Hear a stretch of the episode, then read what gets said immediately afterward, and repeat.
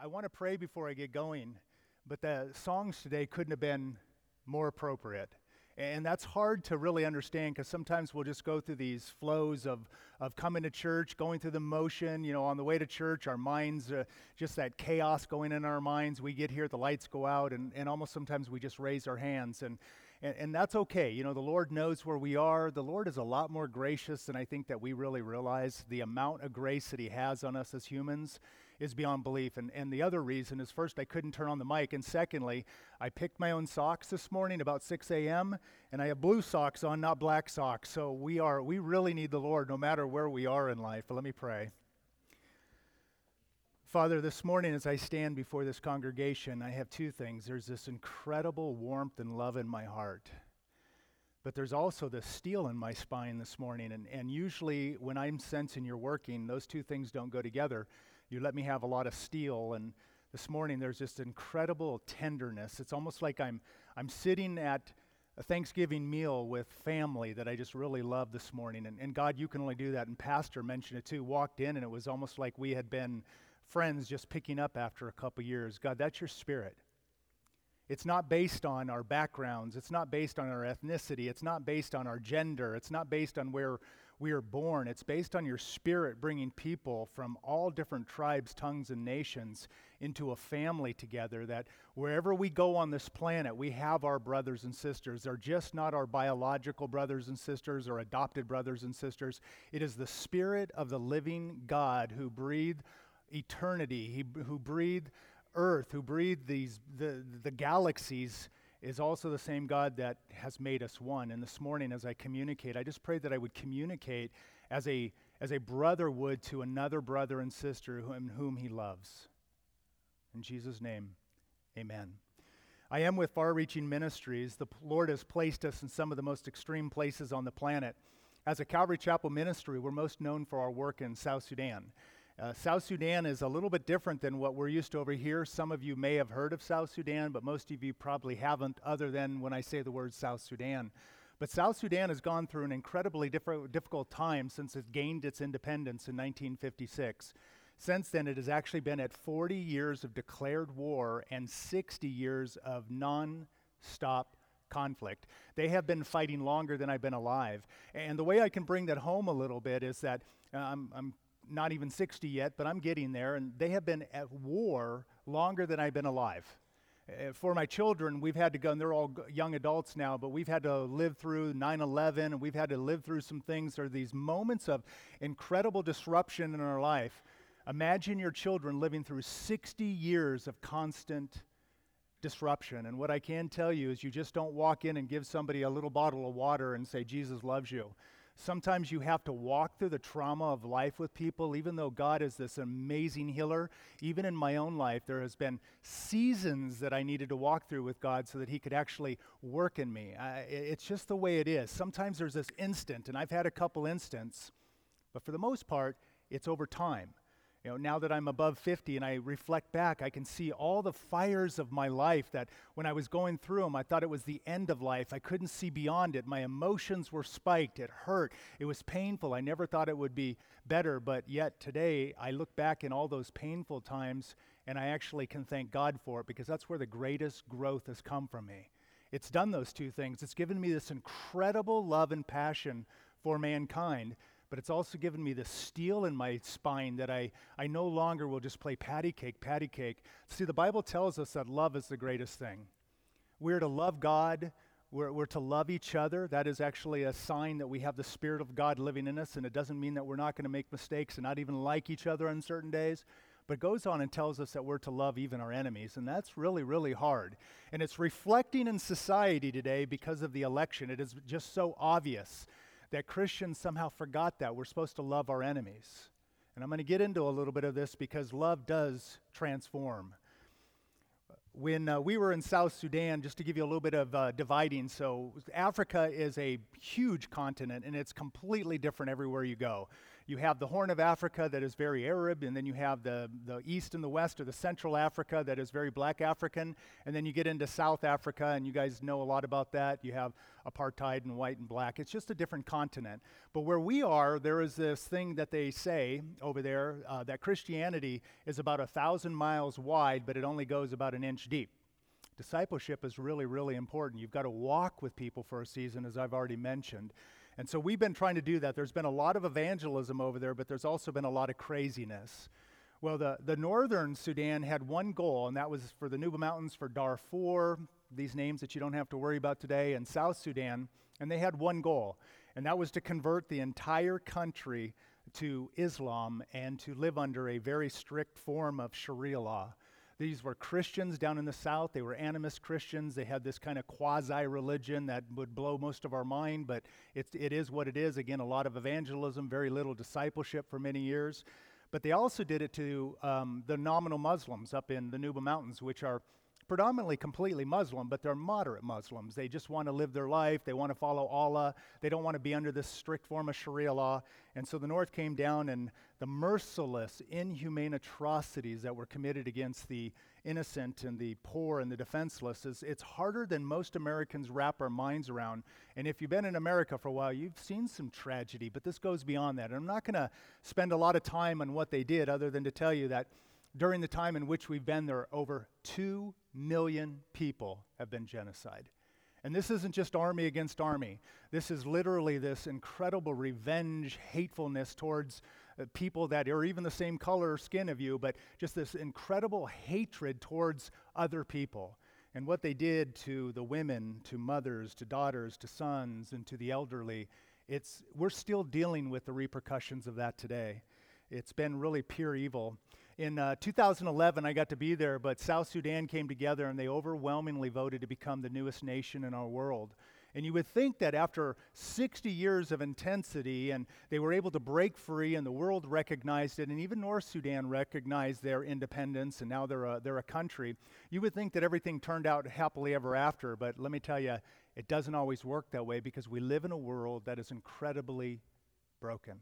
There's a lot of beauty. This is going to sound a little bit corny, but hear me on this one.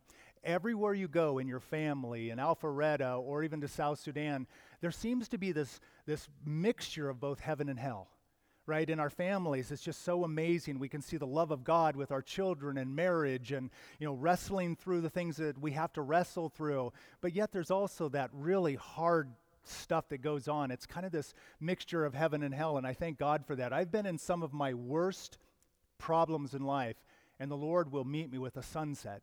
Or you get to hold a baby. I mean, there's just so much beauty in life, but there's also a, a lot of suffering. In South Sudan, they went from fighting one army, one well funded, very aggressive army. Today, they, the people that came together to defend themselves from the atrocities from the north, now they're fighting each other. And there's actually five factions that are fighting and killing for power and control. Isn't that what humans are like. I think that's a good message for us too, because I know most of us drink from the same political party, and I'm not saying we shouldn't, but we have to be aware that power and control will corrupt. And as children of a living God who loves so much that he gave, the greatest reflection we are ever going to have is to remember we have these biases, remember that we have these preferences, but we're children, for those of you who are Christians, we're children of a higher kingdom. And God, in God's kingdom, one day we are going to judge angels. It's pretty significant, the gift that has been bestowed upon us as Christians. But before then, what I have realized is that I need to hold my judgment because at best, I usually am wrong. If I ever thought I had the gift of discernment, you can ask about 50 people who I spoke, spoke prophetically in their life, and they had to, they Thankfully, they haven't, but they should have thrown rocks at me because I'm wrong. A lot of times, I just don't have a full understanding. And that is the most critical thing for us to do is we should have our convictions, but we need to be very careful to realize that everybody in this room, starting with me, we have blind spots. And we got to walk a lot more gentle. And I'm not talking gentle where we walk around mamby pamby with our head down. I'm not talking about that. I'm actually, I, I, believe that as Christians, when you have the love of God, it's so freeing that you get to walk with your head up no matter what scars that you've actually carried in life. And we'll get a little bit more into that in a moment. Not only are they now fighting against uh, not one army, but five, those, those guys that came together, they're fighting for power and control. There's an additional 148 rebel groups that are marauding and killing. They're going from village to village. And they don't have villages like us. You're not going from Roswell to Alpharetta. You're, you're literally going from Mud Hut village to another Mud Hut village. And they go in there and just decimate it. It's, it's just a really sad thing, but we're not going to give up.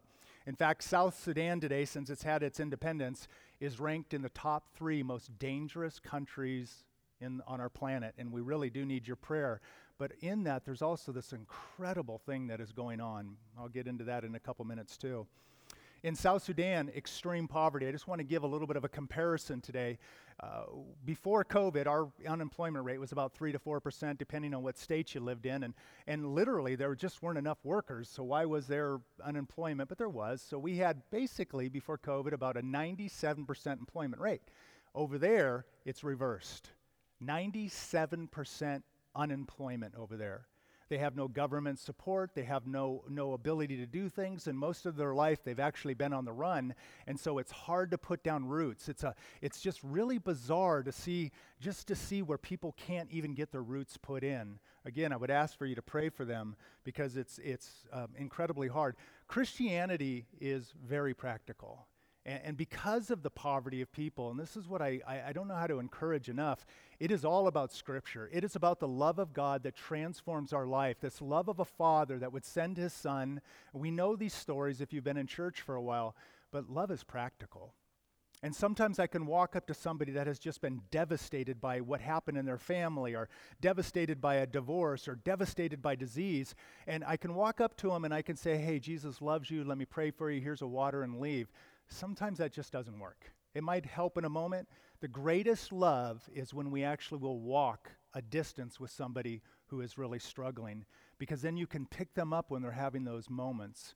Again, I'm going to get to that in a moment. I just want to use that as a foundation. In 1998, we as a ministry became the official training arm for the SPLA, which was the rebel army. You have no idea what God will do when you just show up. It, it, we are so into going, God, what do you want from me? Where can I go? Where can I run? And sometimes just being absolutely faithful with what's in front of you based on the skills that God has given you or just the willingness of heart. That faithfulness, what I've learned in life, can transform beyond your wildest dreams. We went in there to help. It was a group of Calvary pastors that sent us in years ago. And out of that obedience today, we have been written into the constitution of another country that we are the Calvary Chapel is the official training arm of their chaplains, their pastors. And we have raised up over 500 of those chaplains or pastors, just like your pastor. And they are all, but most of them are this morning actually embedded in forward combat units. Again, we need your prayers. A little bit different too, because of where we serve. We've had 69 of our team members die in the service of the Lord. In the first 16 years of ministry, we uh, lost 15. In the last six, 53. The world is continuing to heat up, and I would just pray as Christians that we would take a moment and, and sometimes get beyond. And I'm not downplaying what we have gone through the last few years, and even some of you, your entire life. I'm not downplaying that all. But sometimes if you can just quiet the voice in your head take captives those thoughts and be aware of what's around you, sometimes it gives you perspective. And we're going to give you some this morning.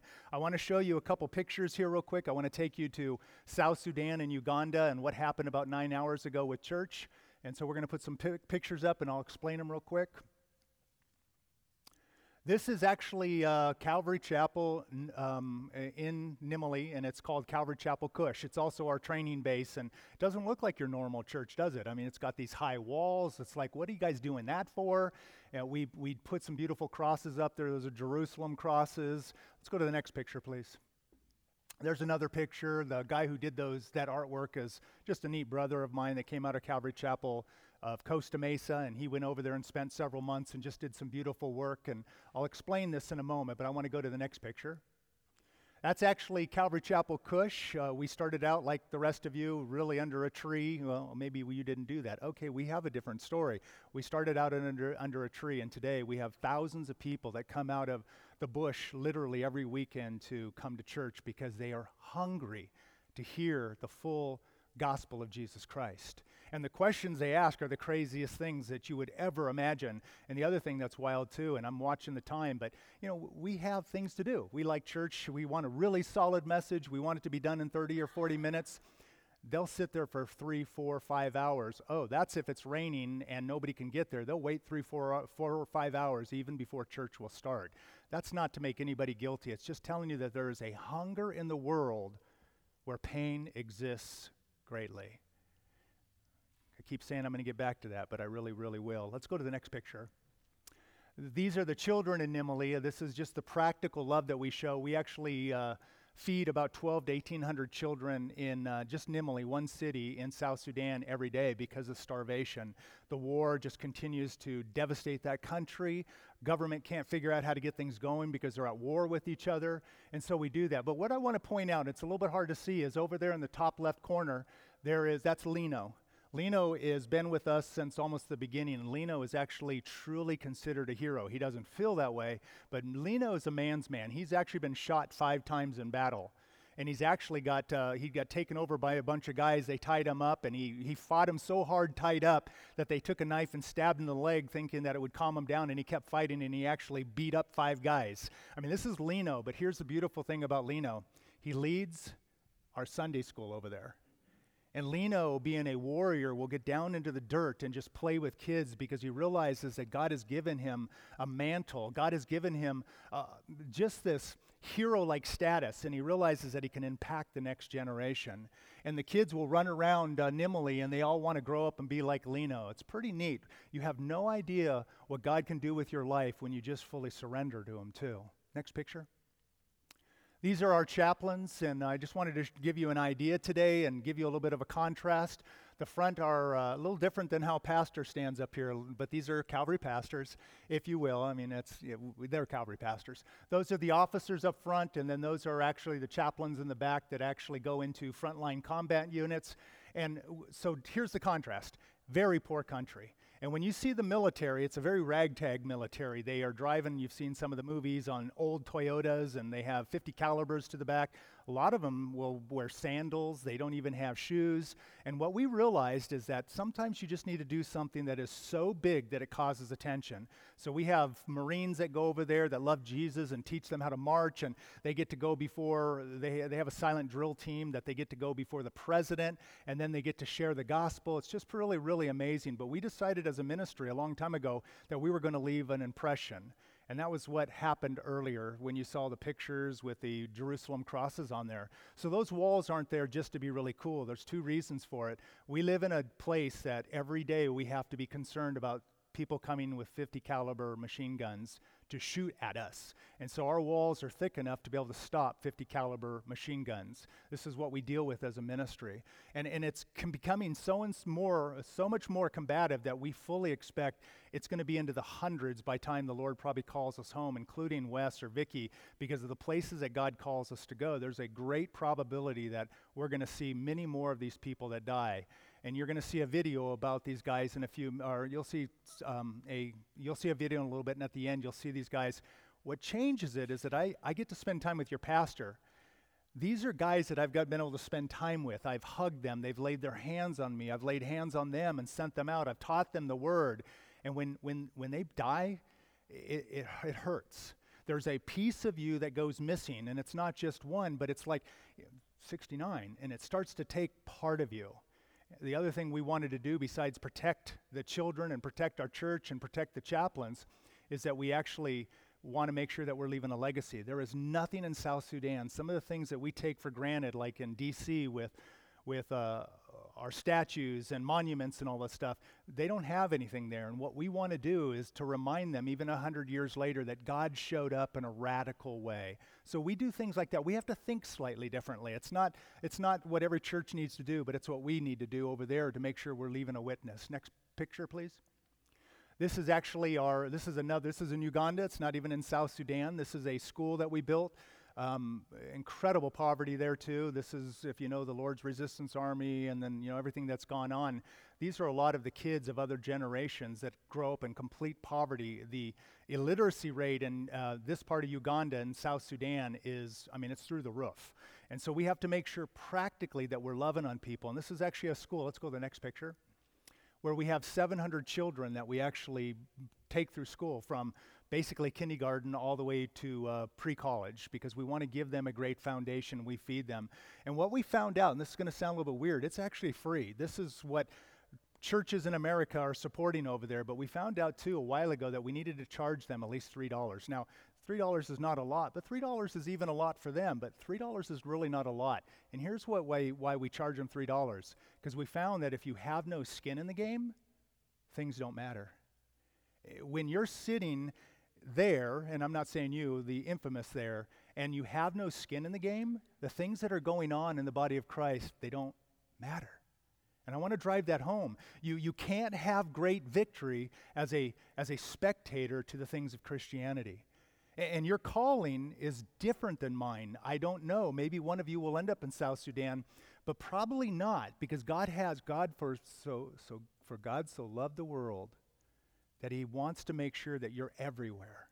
You're working at NCF, you're working at a church, you're working in South Sudan, you're working in Alpharetta, you're at Coca Cola, uh, whatever you're at, God wants to make sure that He has put the salt and the light everywhere. Your responsibility is not my calling. My calling is not your responsibility, but what we do is we support each other so that we can go out into all the world and make disciples of all the nations. Next picture.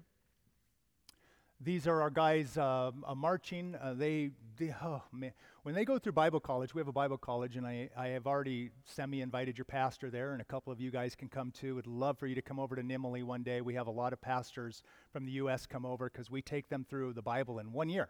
Genesis to Revelation. And it's not just topical because they're going out in the field where they don't have Google, they don't have anything, they don't have running water, they don't have electricity, they can't carry a bunch of things, they can carry one thing, and it's their Bible.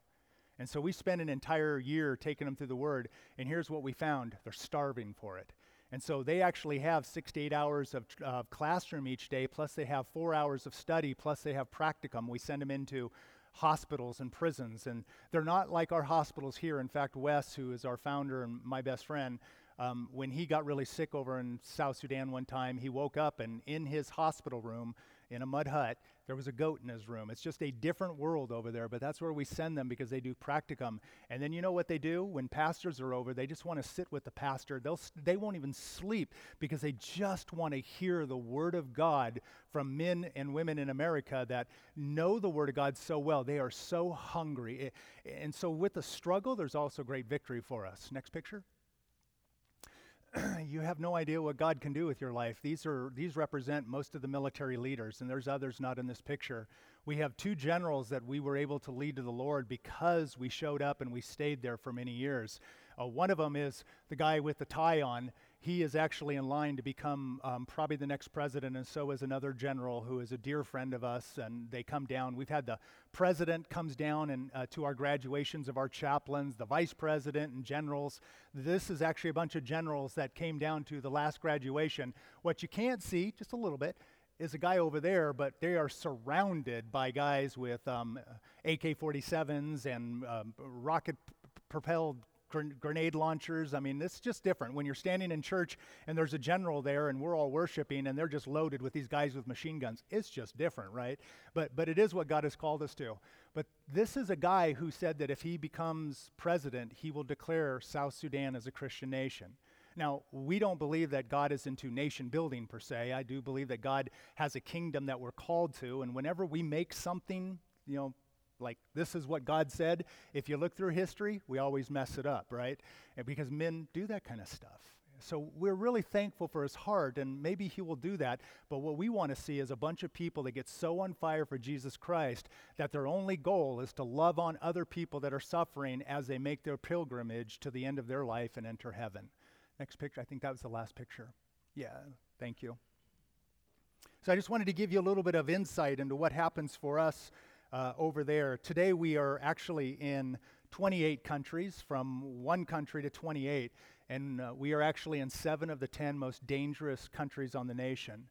And here's what I'm going to tell you when you go into hard places, and I think it even works here in Alpharetta, but it's the fearless, selfless love of a person that changes lives. Have you ever been in a really hard place and somebody just wanted to come in and give you their critique, and maybe it's really good, but your heart sometimes just needs to go, I'm human. Can you just love me? I don't know if you've ever experienced that I have. And I'm going to tell you that the greatest evangelist tool is truth. And I'm not, again, here to tell you it's some mamby pamby thing, you know, that Christianity and love is this, you know, it's not. Christianity and love and truth causes us to stand with this incredible strength that Jesus gives us because when we speak truth, we don't have to win the argument. Truth is truth, and truth will always beat out lies. We don't have to win the arguments about the things that we have to fight about. And I just want to encourage you, it's really the, the fearless self of love that changes lives. And, and it's also people doing things that don't make sense. We've had hundreds of pastors uh, from Calvary pastors go over there, from Don McClure to you name it. I mean, they've just uh, all gone over there to teach. And we want to see a whole new generation of men come that we believe are actually prepared by the Lord to lead in what's going forward. And so I really am going to be praying. It's, it's, it's not my desire for your pastor to be there. It doesn't matter. I want him there but it's if the Lord wants to. So engage me in praying because your pastor, because he is a man's man, he would be, they would just love him. They would sit in him because he talks with this strength. What you guys might not appreciate, over there they appreciate it. It's strength, it's that conviction of character. You know who you are, even if you didn't know who you were before. I want to encourage you with that, please. I keep saying I'm going to get back to this stuff, but I really am when I pull these things together. I lead a division. I was a general manager for many years. I lead a division now. I stepped out of that, and it's called Ghost Operations. And that is the invisible lo- uh, arm of love, the invisible arm of the church into the most dangerous countries. And now we've extended into a bunch of Muslim countries. We are recording this. I, have just learned with years to, you won't hear a lot of the right, I even uh, right countries because I've, I just can't do that right now. And also, I have to change names of some of the stories I'm about to tell you. But I support over 600 underground pastors that are in the Middle East and even in uh, Eastern European countries that are actually closing. And to have this in the countries that we are being called into, to come together and assemble like, assemble like this, it costs in most of those countries, it will cost them everything. This is this is like an amazing thing that happens, and it happens in the Western world, but there are a lot of countries that this is guaranteed of imprisonment if it's not death. I just want to give comparison. It's not that we come and we just put out the lights and raise our hands. We get to come with a heart of gratitude, even in the greatest suffering that we're going through. And God gives us moment of, of heaven where we can actually close lights down and shut off all the noise and just worship this loving God. Her song set was just perfect. I love when the Holy Spirit does that. But that's what we get to do, and not the rest of the world gets to show that. Again, we're going to show a video here in a minute. But before I do that, I'm going to read some scripture to you. And, and we're Calvary. I want everybody opening their swords usually, but sometimes it's okay to just sit there and let the words be spoken to you. So, whatever you feel most comfortable, open your word, open up your app, or just listen to what I'm going to say. As backdrop, we're going to actually read in Luke chapter 19, verses 11 through 27. I would encourage you to read it. But this is Jesus talking to the disciples on his way to Jerusalem, where he knows 100% sure that he is going to suffer and he's going to die and he's going to rise again, all for one reason, all for one reason called love. So he knows this. And parents, as I'm getting older, I have a granddaughter now, and, and I found myself, as I've, as I've spent the last few days with her, I played with her. We were on the trampoline. We had so much fun. But I found those moments that I just wanted to say things to help her as she grows up. Yeah, and, and I spoke into her life, and I can only imagine my heart, and I think most of you would feel this way. If I knew I was on my deathbed, what would I want to say to my kids? Would I just laugh? Probably. But I would speak those things that absolutely mattered. The rest of the stuff would go away. And Jesus, in, in this thing, I believe he's doing the same thing. Again, read that for yourself, the backdrop of that story. But let me pick up on, on verse 11. And as they heard these things, he, Jesus, proceeded to tell a parable because he was near Jerusalem and because they supposed that the kingdom of God was to appear immediately. And he said, therefore, a nobleman went into a far country to receive for himself a kingdom and then return. Calling ten of his servants, he gave them ten minas. A little bit of history on that. A mina back then was about a pound of silver. Um, maybe, I mean, that's a lot of money today, but back then it was a ton of money because poverty was just a different thing. So he gives, he calls 10 servants and he gives them basically one mina each. And he says to them, engage in business. And my favorite translation says occupy. And he says to them, Occupy, keep going, keep doing, keep being, keep going forward until I come. So the scripture said that we're supposed to be, God is going to give us these signs towards the end of time, but he's telling the disciples that there are going to be these signs. But even with the signs, because we are called to a different kingdom, we are, to, we are supposed to continue to occupy, continue to do until he comes. But his citizens hated him and sent a delegation after him, saying, We do not want this man to reign over us. When he returned, having received the kingdom, he went from a nobleman to a king. He ordered these servants to whom he had given the money to be called to him that he might know what they had gained by doing. Verse 16. The first came before him, saying, Lord, your mina has made ten minas more. And he said to him, Well done, good servant. Because you have been faithful in very little, you shall have authority over ten cities. I wish I had time for that, and I don't. And, at, and the second came to him, saying, Lord, your mina has made five minas. And he said to him, You and you are to be over five cities. Then another came, saying, Lord, here is your mina, which I kept laid away in a handkerchief, for I was afraid of you, because you are a severe man. You take what you did not deposit, and you reap what you did not sow. And he said to him, I will condemn you with your own words, you wicked servant. You knew that I was a severe man, taking what I did not deposit and reaping what I did not sow. Why then did you not put the money in a bank? Just do something practical with what I gave you in front of you to do. Why didn't you just simply put the money in the bank and at my coming I might have collected it with interest? That was enough. If you would have just done what was in front of you. And he said to those who stood by him, Take the mina from him and give it to the one who has ten minas. And they said to him, Lord, he has ten minas. And I tell you that to everyone who has, more will be given. But from the one who has not, even what he has will be taken away. Jesus, on his way to his own betrayal and his own death, he instructs the disciples, and I want to be bold and say, and us too. He instructs us clearly that we are to occupy until he comes. And it might really seem easy. It's a pastor job, it's a worship leader's job, it's the missionary's job. Not all of you feel that way, but I just want to challenge you with something is that God has given you experiences, He has given you birth at a time that would, could have been any other time. You could have been born in South Sudan a hundred years ago, but God, with your experiences and your personalities and, and the things that you're going to go through, He has created you for such a time as this. And you may find this hard to believe. I don't care how broken your life is, has been as a Christian, God still can use that.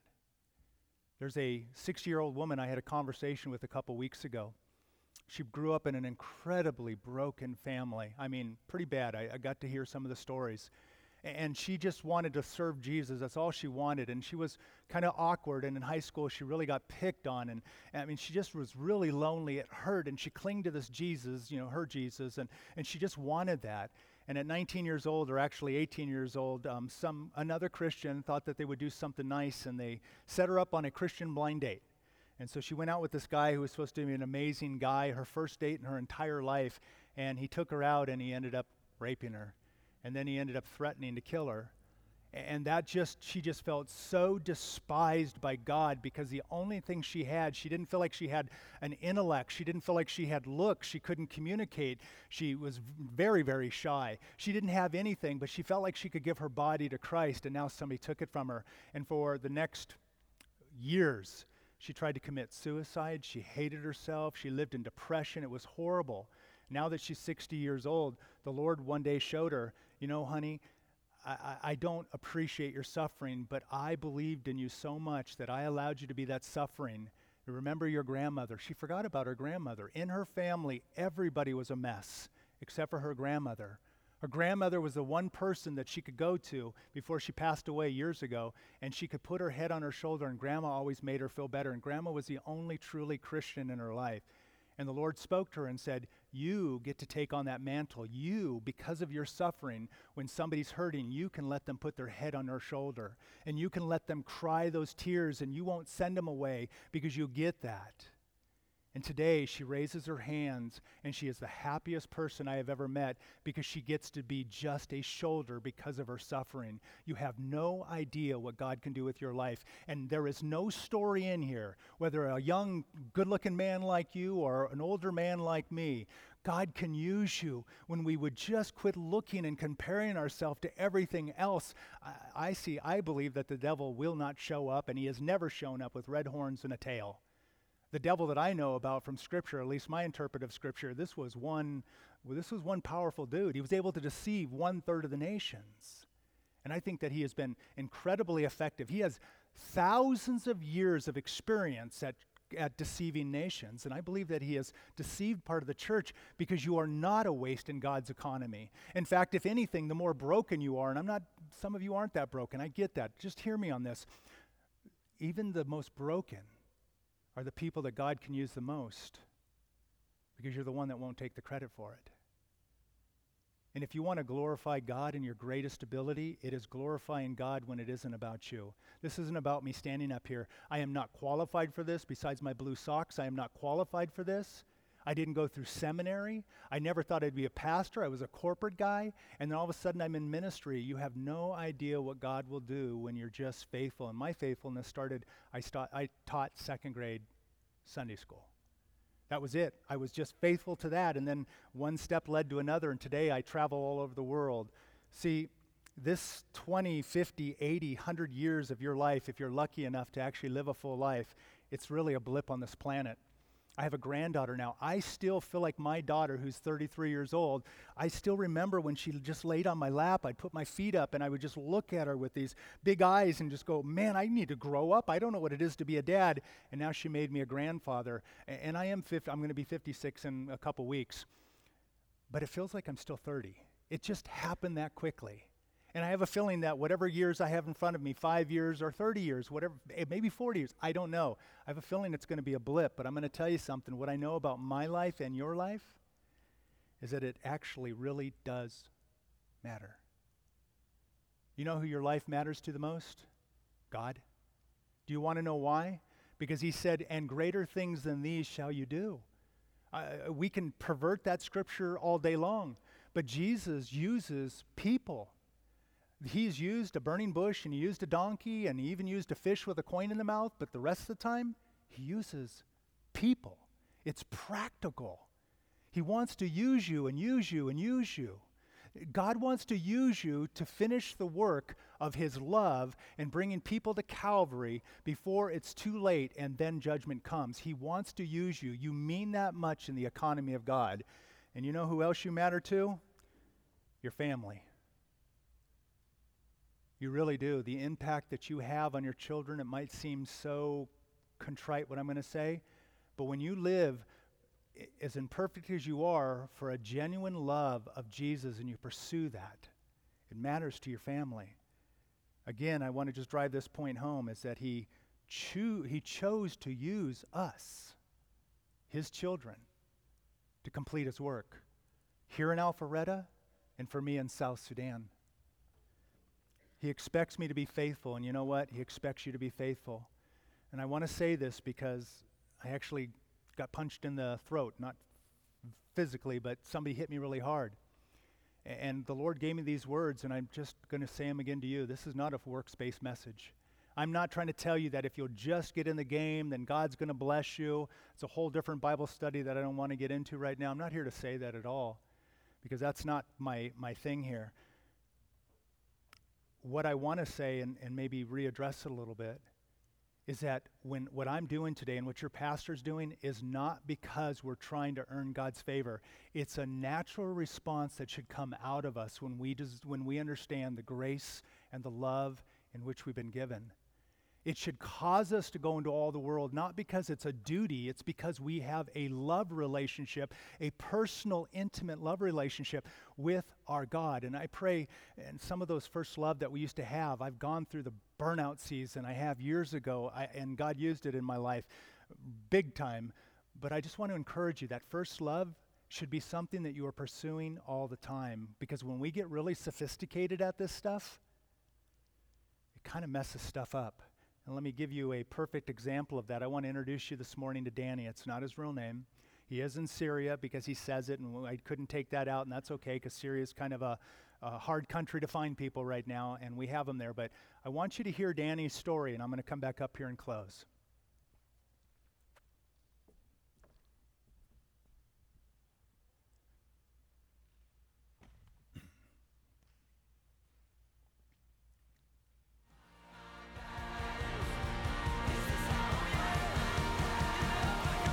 War starts, many problems happen, and it's so difficult to continue the ministry.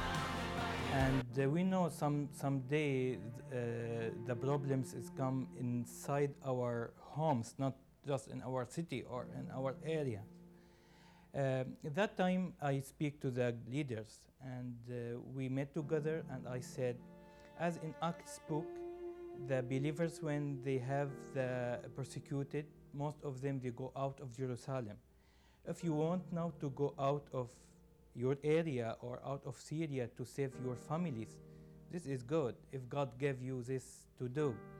But uh, we we must to know maybe one day the problems come to our families and to our life, and maybe we will lost our life one day.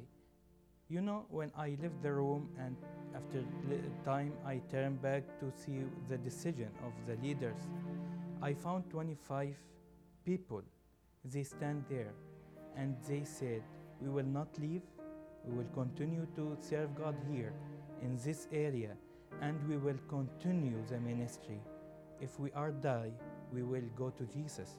And if we leave here, we will be with Jesus. And you know, but they asked me something to do they said if one of our team die, you know we are non-Christian background and no one will take care about our body if we killed or something happened to us. Uh, what we can do if this happened? For that, we buy this land and we built a graveyard. This graveyard for if anyone killed from our team, we can put him there. This is the first building of our ministry.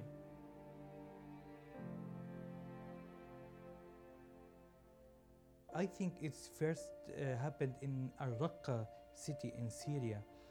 They give the chance for the uh, Christian.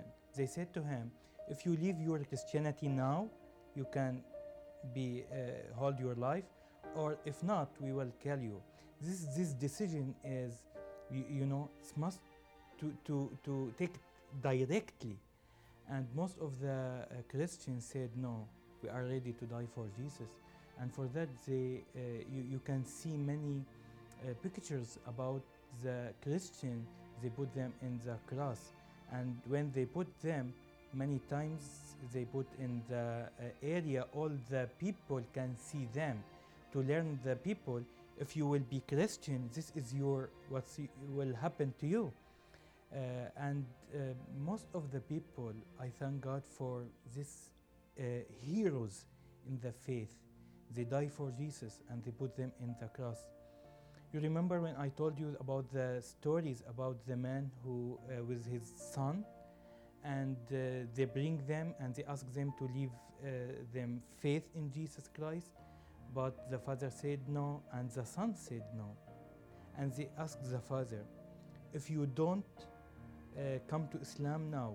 We will, we will kill your son in front of your, your eyes. And after that, they cut the head of the son and they start to play football in his head, front of his father eyes. This is something incredible.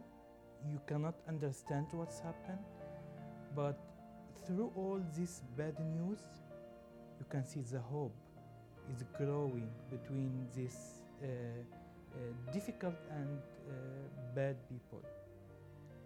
You know, so, sometimes many people ask me why, why you continue in the ministry in Syria, especially in this time in the war. The important things for, uh, for our life to be in God willing. This is our call from God to, uh, to do the ministry in Syria when we are inside the, the God willing, that means we are in the safe place. But if we are go out of God willing and go out of Syria, that means we are in the dangerous place. Maybe I, I can go like to Lebanon, to Jordan, to US, to, to anywhere and continue my life there. But that means I am go out of God willing. That means I am in dangerous.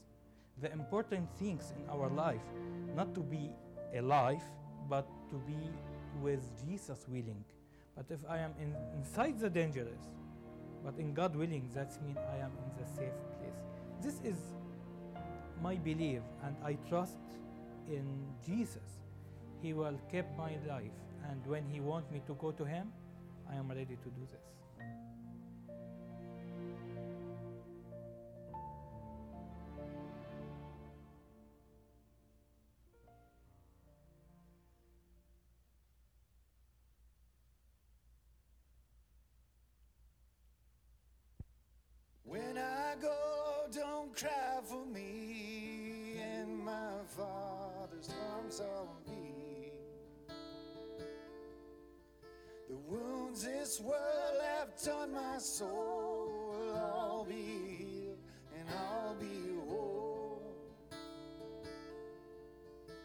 Sun and moon will be replaced with the light of Jesus' face.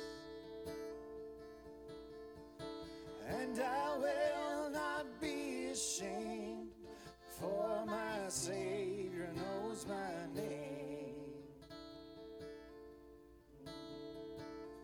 It don't matter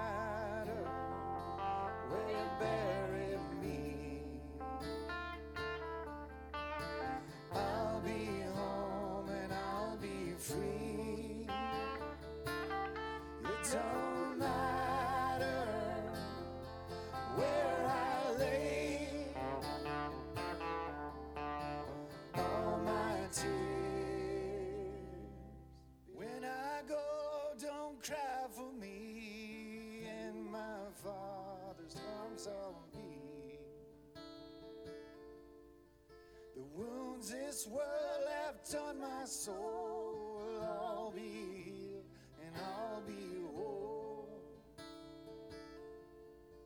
Sun and moon will be replaced with the light of Jesus' face. And I will not be ashamed, for my Savior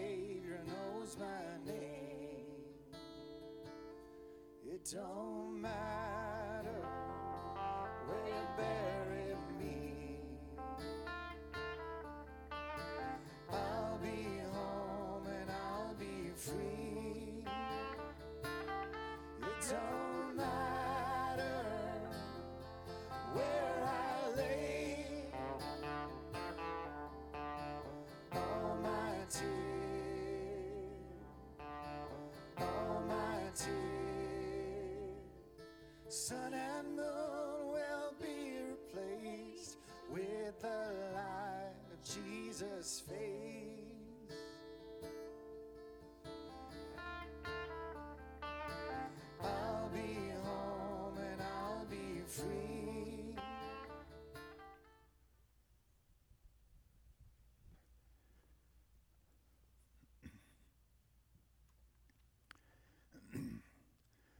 I pray that my heart will never get tired of seeing that. And the reason we put a lot at the very end after you get to hear Danny's stories is that it would be, I mean, those are my brothers. Those are people that I love. It's, those are my family members. And eh, I don't care how tough you are, when you, when you get to see those, it just always moves you. I'm also reminded, too, that the greatest treasures in life, and, and I, where's our, there it is right there. Oh, what time do I have, Pastor, till? Five, or six more minutes? Okay. Um, the greatest treasures in life are always where the dragon lives.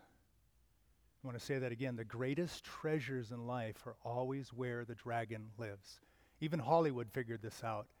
They realize that if they can put the dragon there and, and the, the, the unassuming man of valor or the unexpected hero takes this journey and goes and then has to, you know, all these mistakes and then has to face the dragon. Hollywood figured this one out. It's built inside of us that we just know that it takes bravery in life. And I'm not talking about bravery literally, physically going and looking for the dragon. Scripture tells us who that great dragon is. And I can tell you, in the families that are the most destroyed, that is exactly true, that the greatest treasures are always where the enemy uh, lies. But the fact is, I'm not telling you that because I'm expecting you to strap on a gun and go and fight a real dragon or, or even that. That's not it. But I want to back it up a little bit, too, because usually when we go and face that dragon, you just don't show up if you're not prepared. In fact, if you watch some of the movies that Hollywood put together, what happens with the heroes? They typically start by playing with some sticks. And then when they get at sticks, then maybe they move on and eventually they get into a battle or a fight. And, and then uh, over time, that, that courage is built. And, but I want to encourage everybody in here today is that courage is built by what's in front of you, by being obedient. And I'm not trying to de- play this wrong because my heart is saying this in the most tender way possible. But I get a lot of people that will come up to me and go, I'm ready to do it. And 100% of the time, the people that are ready to give up everything and do it right away are the ones that are just pretty miserable in their life right now. And they think that if they can just go to a hot spot, if they can just go somewhere, that it's going to radically transform their lives. And I'm going to tell you, it doesn't work that way. Because when you face disease and you face death and you face all that, you, you have to be prepared for that. But I want to encourage you, even in Alpharetta, even in America, the greatest treasures are always where the dragon lives. Nothing valuable, nothing important in life is ever easy. For your pastor, I honor him. He is a pretty strong guy. I love his personality. I mean, he's just made for that, and he's cool. I mean, to me, he's just cool. He's unafraid of what people think. I love the earrings. I don't have one. I can tell you a story about an earring. It happened one night. My mom threatened to kill me, so it came right out. But I've, so I live vicariously, maybe. But he's, a, but he's a pretty strong guy. And what I'm thankful for is because in this generation is that it does not work to be a mamby-pamby anymore. You have to have so much love and so much conviction of character that when people throw rocks at you, even from your own congregation, you have to know that you are being obedient to Christ and you are doing everything you can in your humanity because He's going to make mistakes, and so am I. That's humanity. But God called us to these things differently. But why I honor your, your pastor? I'm a pastor, but I'm not a shepherd because God hasn't brought me to that point yet because I think that if I brought, for most churches, I would bring the Word of God each week, and when people don't listen and marriages are falling apart and all that stuff, I'd probably take the pulpit and throw it through a window, and you guys would fire me by the next weekend. So I really honor your pastor to have a shepherd's heart to keep showing up, and not just have a shepherd's heart. I, I wouldn't mess with this guy's sheep. He'll hit me with his, uh, his rod. I mean, you got a pastor who loves you and he's bringing strength. What I ask you to do is to stand with him and pray for him. And I'm not saying that you can't challenge him. Um, any man of God needs to be challenged because we can all be always be blind. But I want to reverse that too. Is if the Lord is speaking to him and he challenges you, don't let the thin skin be there. Go home and ponder what he said. Maybe it's not for you, but other times maybe it is. Because the things that we're afraid to face are the very things that are going to keep showing up. I want to challenge you with that. The very things, whether that's trauma in your life, disobedience, if you still have an addiction, whether that is to drugs, porn, food, well, all those things keep showing up until you honestly face those things. And what I found is that I can't face those things alone. It's the church that is supposed to be a hospital. And we're not just a hospital. That almost gives this impression that we're always broken all the time. That's not true. But a lot of times people will show up at those doors because life is broken in those moments. And this place is a place that not only are we supposed to be a hospital, but then we become PT, physical therapy, both spiritually and physically. Uh, we call it discipleship. Let's feed them with the Word of God and let's prepare them. Let's teach them how to hit with wooden sticks so one day when they have to face the dragon, they're ready to do it. I want to encourage you with that. I don't know what it's going to take, but when you look at the other parts of the world, including our chaplains, this is what our chaplains have been saying to us for years because they see what's happening in America. And the Bible says to Go into all the world and make disciples of all the nations. You know what our chaplains say? Does that mean we should be going to America to be missionaries? I am crying out from the loving King for more than one church, but a church like this that will rise up. And you're in the Bible Belt. You're in a place where almost every one of your neighbors thinks that they're good people because their grandparents and their great grandparents, they have been Southern Baptists or they have been Christians for a long time. This is actually a really hard place to be when everybody thinks it's okay. And I'll tell you what doesn't work here. Worked here in the 50s, but for me to stand up on a soapbox and say, Come to Jesus, you sinner, it just doesn't work. Today, it's changed. It's really about love, it's about walking with somebody, it's taking them for coffee coffee. It's, it's just getting past yourself and saying, I'm showing up even though I have yard work to do. If I can just encourage us, this city, Alpharetta and Atlanta, needs you guys. It needs the body of Christ. As imperfect as we are, we're just made up of this incredible love. And if I could drive that home to you, if, if I can just get one person that God catches on fire, and I'm seeing all of you, and I've got a couple young guys that I'm really excited about around here too, because what God can do with their life. I'm older. I have a I have some time in front of me, but I got to hand the baton on. Men, there are some, and women, ladies, there are some next generation people that if you just pour in, you have no idea the fruit that can be produced from their life that will go into eternity after you're already there. But we got to get past ourselves. You know what we have to do? We have to turn off the, the news. We, uh, the news, I, I, I, can't go there. I can't go there, okay? I can't go there. I, I just, I, I got to watch my time. I'm going to come back to my notes. But the fact is, is that there is work to be done around here. Those beautiful little girls right there, they don't just get to raise themselves, they need love. And, and it's not just mom and dad, because mom and dad get tough, but sometimes my voice in a moment, it's going to make more sense with that young man right there than his own parents. It's just the way it is. I've told my children a thousand times something, and then they go and listen to a pastor and come home and say, Oh, yeah, look what I learned. I'm like, I used to go, Well, I used to tell you that. And I just went, Thank you, Lord. Some people plant, other people water. But the fact is, is that some of you are supposed to be planting and some of you are supposed to be watering. That is what the love of Jesus is all about. Jesus came to give, and when we reflect Jesus, we give. I really will end here. My heart does ache for the Christians who will one day realize the life that they could have had. And I want to, with these almost final words here, I want to just encourage you is don't be that person. And I, I think under your pastor now, and I know this church has gone through a couple things, which I think is refining fire. It gives you guys humility in the community. I think it's beautiful. But don't let this church become that story. Again, it was in 1996 that some Calvary pastors heard about the atrocities in South Sudan. And Wes, a former Marine, he was actually in Russia going into prisons, and they called him and said, Hey, can you go do some recon in South Sudan? And he's like, wait a minute, I'm in the middle of ministry. And he got quiet with the Lord and he felt it was what he was supposed to do. And then he had to look on a map because he didn't even know where South Sudan was. And he got on a map and he did some recon, called in a pastor, a bunch of pastors. They brought in food and relief. And he got back to Southern California and he said, God, thank you very much, but I never want to do that again. Yes, Lord, I'll go back. And today, what Wes will say is that God can take me out of South Sudan, but if He does, He'll break my heart. I'll be obedient, but He'll break my heart. You have no idea. Sometimes we think it's what we want, but when we learn obedience and we just walk and we, we engage in this and we, we're committed to it, we have no idea that God really is trying to bring you to a place to give you the desires of your heart. I wanted to be a corporate guy. I, I, was a Christian. I had some skills. I wanted to be incredibly rich and support all these ministries. And God, in His joy, brought me into a different place. And now my kids have surpassed me income wise and all that. You know what? I'm okay with all that because God has given me the joy of my heart to be able to stand before you guys for 45 minutes to love on you with the relentless love of Jesus, to encourage your pastor and his wife and the elders here, and to get you to stand up and love in this community and love on each other the way that the body body of Christ was called to be because people need love. I have never won an argument. I'm sure some of you guys have when you fight with your wife, you win an argument. I have never won an argument, but I have won many people to the Lord by love, including on planes, complete atheists, professor at Harvard.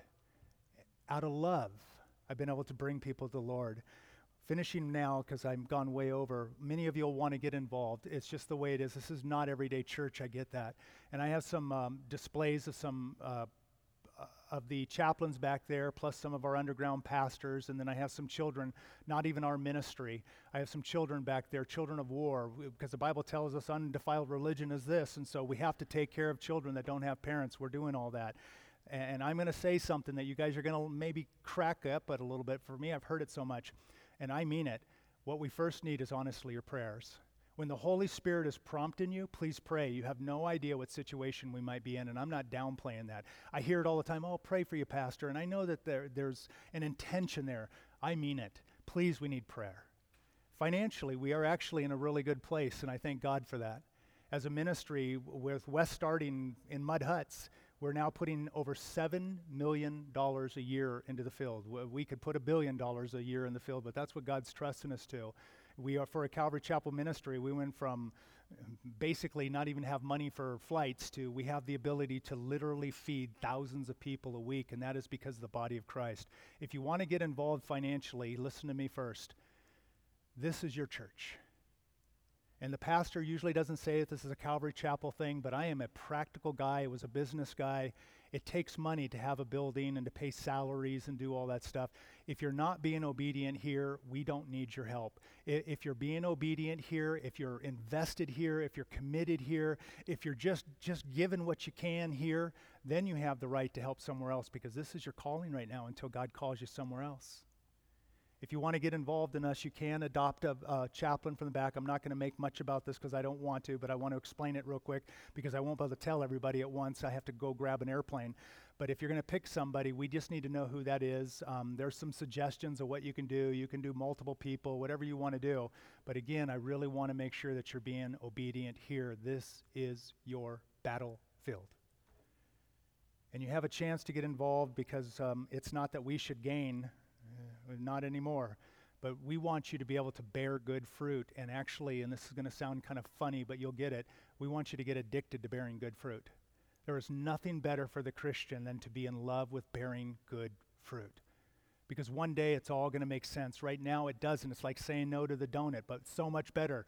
One day it's going to make sense. Why? We want to make sure that we put the kingdom of heaven above everything our family, our career, everything because the God we, we live for, one day when we stand in his presence, our tears are going to be no more. That is a reason for me on this earth, with my tears running down, to give everything I have to a king that gave everything he has so I could be part of him. And I thank you for the little time, just how this all worked out. And with that, I want to turn this over to the pastor and have him come on up. Um, yeah, I'm not going to read this last one. I just got a, I get emails every day from war zones where they're asking for prayer. Literally, I get five a day. I just got one this morning. I was going to read you, but we're out of time. I just want to leave it with that. And Pastor, thank you.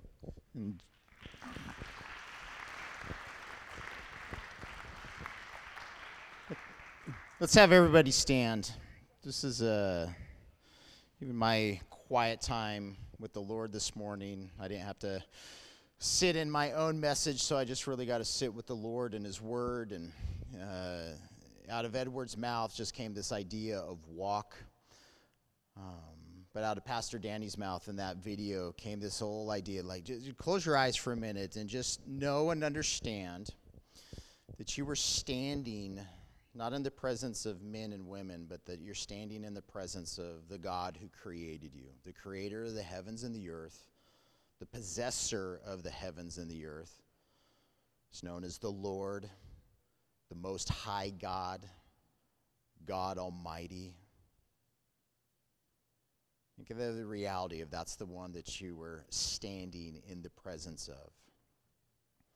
It's this whole idea of the safest place you can be is in the center of that being's will.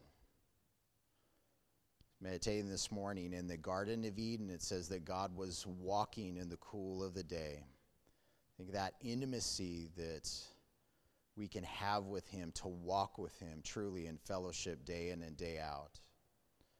But in the midst of that beautiful fellowship, there was a dragon in the garden who was a liar and deceiver, a thief, a murderer, a distractor.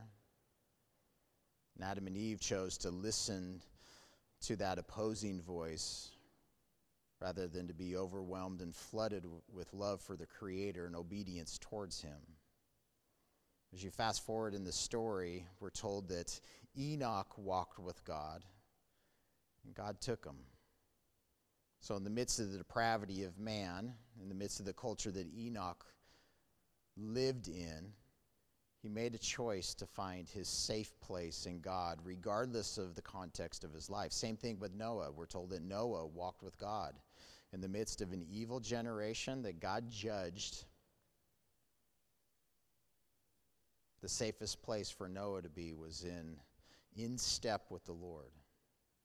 So just as you stand before God right now, and as you've listened to Edward this morning, as you've listened to the Holy Spirit speak to you, as you've been encouraged with stories from halfway around the world, and you live in your own context, what is God speaking to you right now in regards to your walk? Are you safe with God? Are you linked to Him? Are you listening to Him? Are you trusting Him? Are you laying down your desires and your will for His name's sake? Knowing with great confidence that whatever He does with your life, whether the world defines that as good or bad, that you will bless Him with all of your soul. Lord, speak to us as we continue to worship you. Be glorified and bless our fellowship as we, we continue just to interact with one another in the name of Jesus today. It's in Jesus' name we pray. Amen.